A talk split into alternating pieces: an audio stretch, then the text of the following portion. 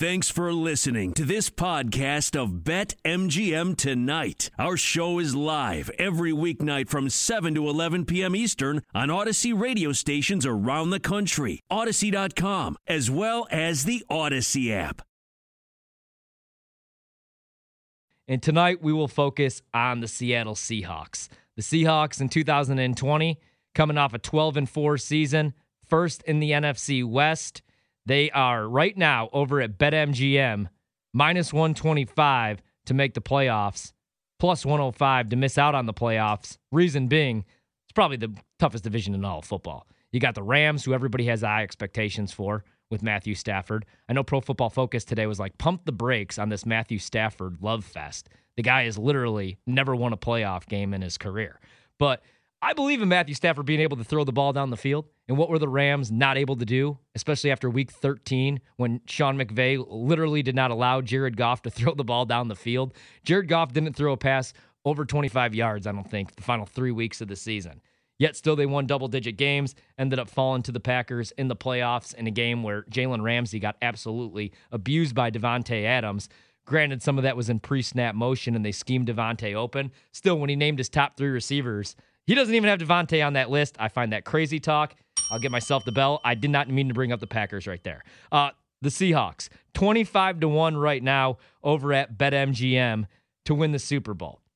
The Seattle Seahawks, I kind of treat them like I've treated the Packers under the Mike McCarthy era. There, I did it again, where Russell Wilson is, I call him the ultimate deodorant. Like in the McCarthy era, Aaron Rodgers literally had to cover up the stink that was the Green Bay Packers. I mean, they had Ladarius Gunter covering Julio Jones in an NFC title game. How do you think that worked out? Not well. Same thing with Seattle. When Russell Wilson was on a rookie contract and they were able to pay guys on the defensive side of the ball, the Legion of Boom, they were unstoppable. I mean, they won a Super Bowl.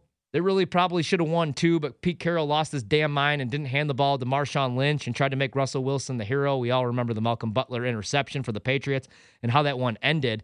But Russell Wilson now is the ultimate deodorant. The offensive line stinks. They have Chris Carson, yet Pete Carroll, for some reason, doesn't want to give Chris Carson the ball. And I promise you this because I'm a fantasy owner of Chris Carson. Finally had to let him go in my dynasty league. Couldn't carry him anymore because Pete Carroll refuses to give him the football but Russell Wilson carries that team. Every week he's running for his life.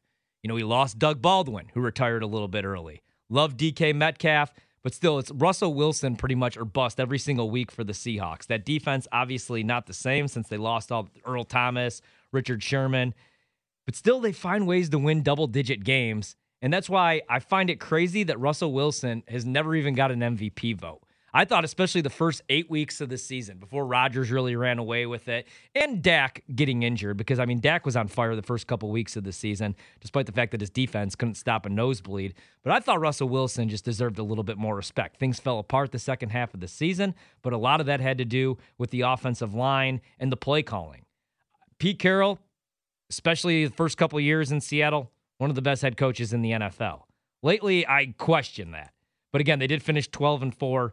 And uh, right now, that win total over nine and a half wins over at BetMGM, minus 150 odds for the Seahawks to win 10 games. And again, I'm going to continue to say this when we do these season previews. I have to keep reminding myself that it is now a 17 game schedule. But the Seahawks over nine and a half wins at BetMGM right now, minus 150 odds. The under nine and a half wins, plus 125. So you're getting plus money right there. And I don't hate that, to be quite honest. Uh, when Quentin gets back on the show, I know he'll defend the Seahawks. I know that he's probably in tears right now that he doesn't get to talk Russell Wilson. You guys think I talk a lot of Aaron Rodgers. He will find a way to bring up Russell Wilson. The guy's a Washington football fan, Washington football team fan, but will always find a way to bring up Russell Wilson the same way that I bring up Aaron Rodgers. He just won't admit it. But Wilson's going to have to have a ridiculous type season, an MVP type campaign to look at this team as a legit Super Bowl contender. 25 to 1 odds, 11 to 1 to win the NFC, to make the playoffs, minus 125 odds over at BetMGM, to not miss the play or to miss the playoffs, uh, plus 105. Their key addition, Gerald Everett as the tight end, not sold on that. I'll tell you one pick that I don't mind though. I just got done talking about it. The guy never gets votes, doesn't get enough respect in my opinion. Even though I can't stand the Seahawks, especially after the NFC title game a couple years back. where the Packers blew a three score lead in like seven minutes. Everybody was texting me, congratulating me. Oh my God, you're going back to the Super Bowl. And I said, shut up, shut your mouths. You're going to jinx it. And what ends up happening? An onside kick where Brandon Bostick loses his damn mind and gets in the way of Jordy Nelson for some reason. Game goes to overtime. Rodgers never touches the ball because Russell Wilson throws a deep ball for a touchdown. Game over because that's how good Russell Wilson is. He makes plays with his legs. He could throw the ball downfield. He's smart with the football sometimes. Sometimes he makes questionable decisions. But again, it's because they don't run the football. They don't give the ball to Chris Carson for some stupid reason. But I do like Russell Wilson as a 20 to 1 MVP candidate over at BetMGM right now. I keep pumping in the Matthew Stafford comments. I just I think that he could have a big year in McVay's offense. But also, let's say there's a couple injuries. Let's say Cooper Kupp goes down or Robert Woods goes down. I don't know if I'm sold on the running game as much with the Rams right now. Maybe I'm wrong with Cam Akers. You know, maybe he has a big year. And especially, I'm not going to bet against McVay's play calling. But Russell Wilson, 20 to 1 to win his first MVP. I love that. I'll tell you what I hate. Even at 30 to 1, coach of the year for Pete Carroll. I just, I don't think they made enough uh, additions to the defensive side of the ball. They are no longer the Legion of Boom. And I don't know if I could buy into the Seahawks as legit contenders or Pete Carroll, even at 30 to 1 as coach of the year candidate. Now they add Shane Waldron as the offensive coordinator. What's that going to mean for Russell Wilson in the passing game? You know, maybe Russell Wilson's just going to put together just this ridiculous type season where he throws 4,800 yards, 52 touchdowns, and only seven interceptions. But they're going to limit the turnovers, and he's going to have to have a big year. Their season, though, I mean, they kick off week one against the Colts. I just got done talking about how I'm buying into the Colts. Scary, I know. You're buying into Carson Wentz, who, like Brian Baldinger said, like, you know, with Carson Wentz, we're going to have to watch a couple of weeks of Carson Wentz to see if he's officially back. Carson Wentz was putting together an MVP type season, obviously, when the Eagles won the Super Bowl. He goes down, Nick Foles takes over. I'll always feel bad for Carson Wentz because when he retires in 10 years, let's say this thing in Indy doesn't end up working out, will he be able to call himself a Super Bowl champion, even though he was probably destined to win the MVP that year before he went down with that injury?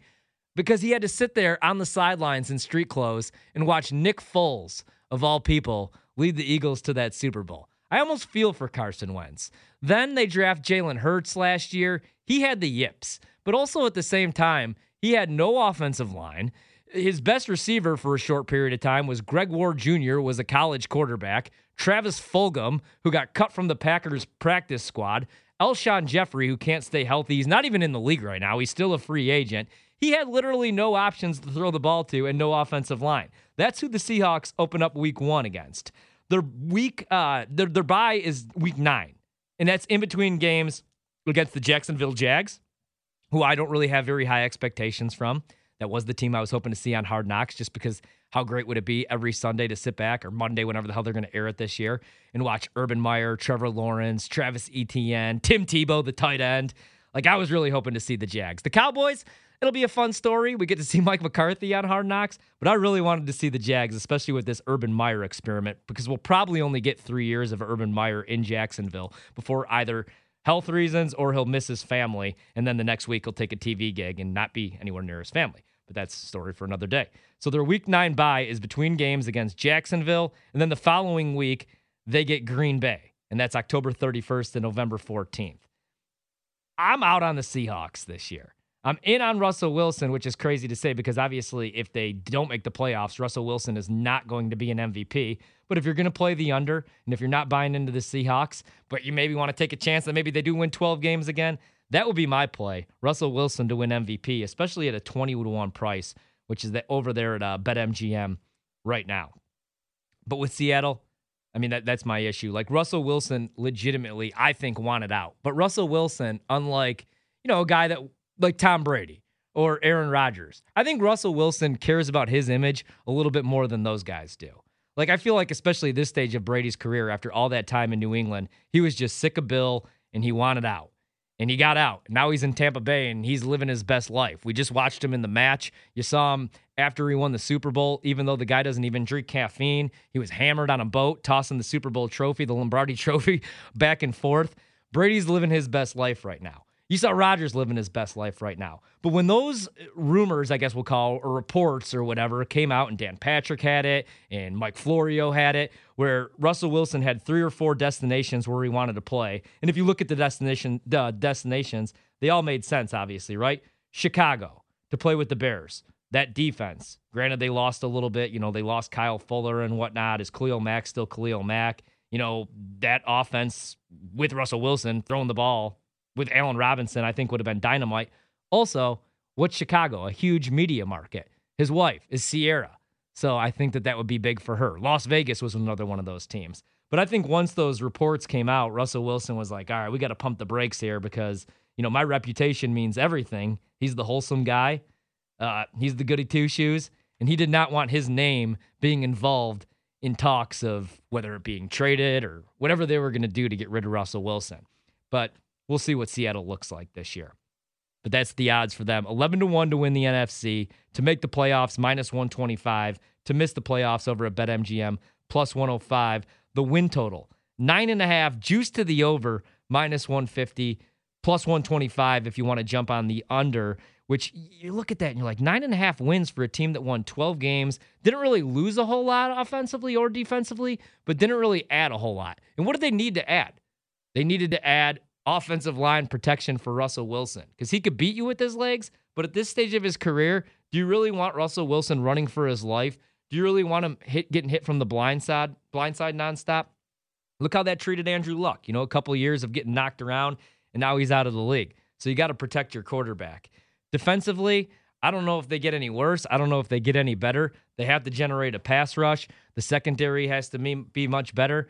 But uh, I think if Russell Wilson has to carry this team again, it should be interesting. But you look at that 12 and 4 record last year, first in the NFC West, and you look at the win total. Well, why is it down to nine and a half? And I just said the division got much better. You know, you're going to have to face the Rams twice. I have high expectations for the Rams. I don't know what to do with with the Arizona Cardinals. I don't know what my thoughts on the Cardinals are yet. They made the splashy moves in the offseason. I mean, obviously, you love last year where they pick up DeAndre Hopkins, especially for a broken down version of David Johnson. But luckily for them, Bill O'Brien lost his damn mind, and that's why he's calling plays for Alabama this season under Nick Saban and is no longer the head coach of the Texans or the general manager. Why that happened, why that was an actual thing. Bill O'Brien is the general manager making the front office decisions. Don't ask me. It was bad enough when he was calling the plays, gave up calling the plays, then retook over calling the plays. Didn't make any sense. But with the Cardinals, you know, coming into this season, they, they make these moves, but like, what does JJ Watt have to offer this stage of his career? Is he still going to draw a double team? I don't think he's going to give you double digit sacks. We'll wait and see there. For me, out on the Seahawks, I would probably stay away from the win total. Um, if anything, I'd play the under plus money plus 105 tell you, I do like this Russell Wilson 20 to 1 MVP ticket. No thanks on the 30 to 1 coach of the year for Pete Carroll, though, unless he realizes Chris Carson's on his team, gives him 20 carries a game.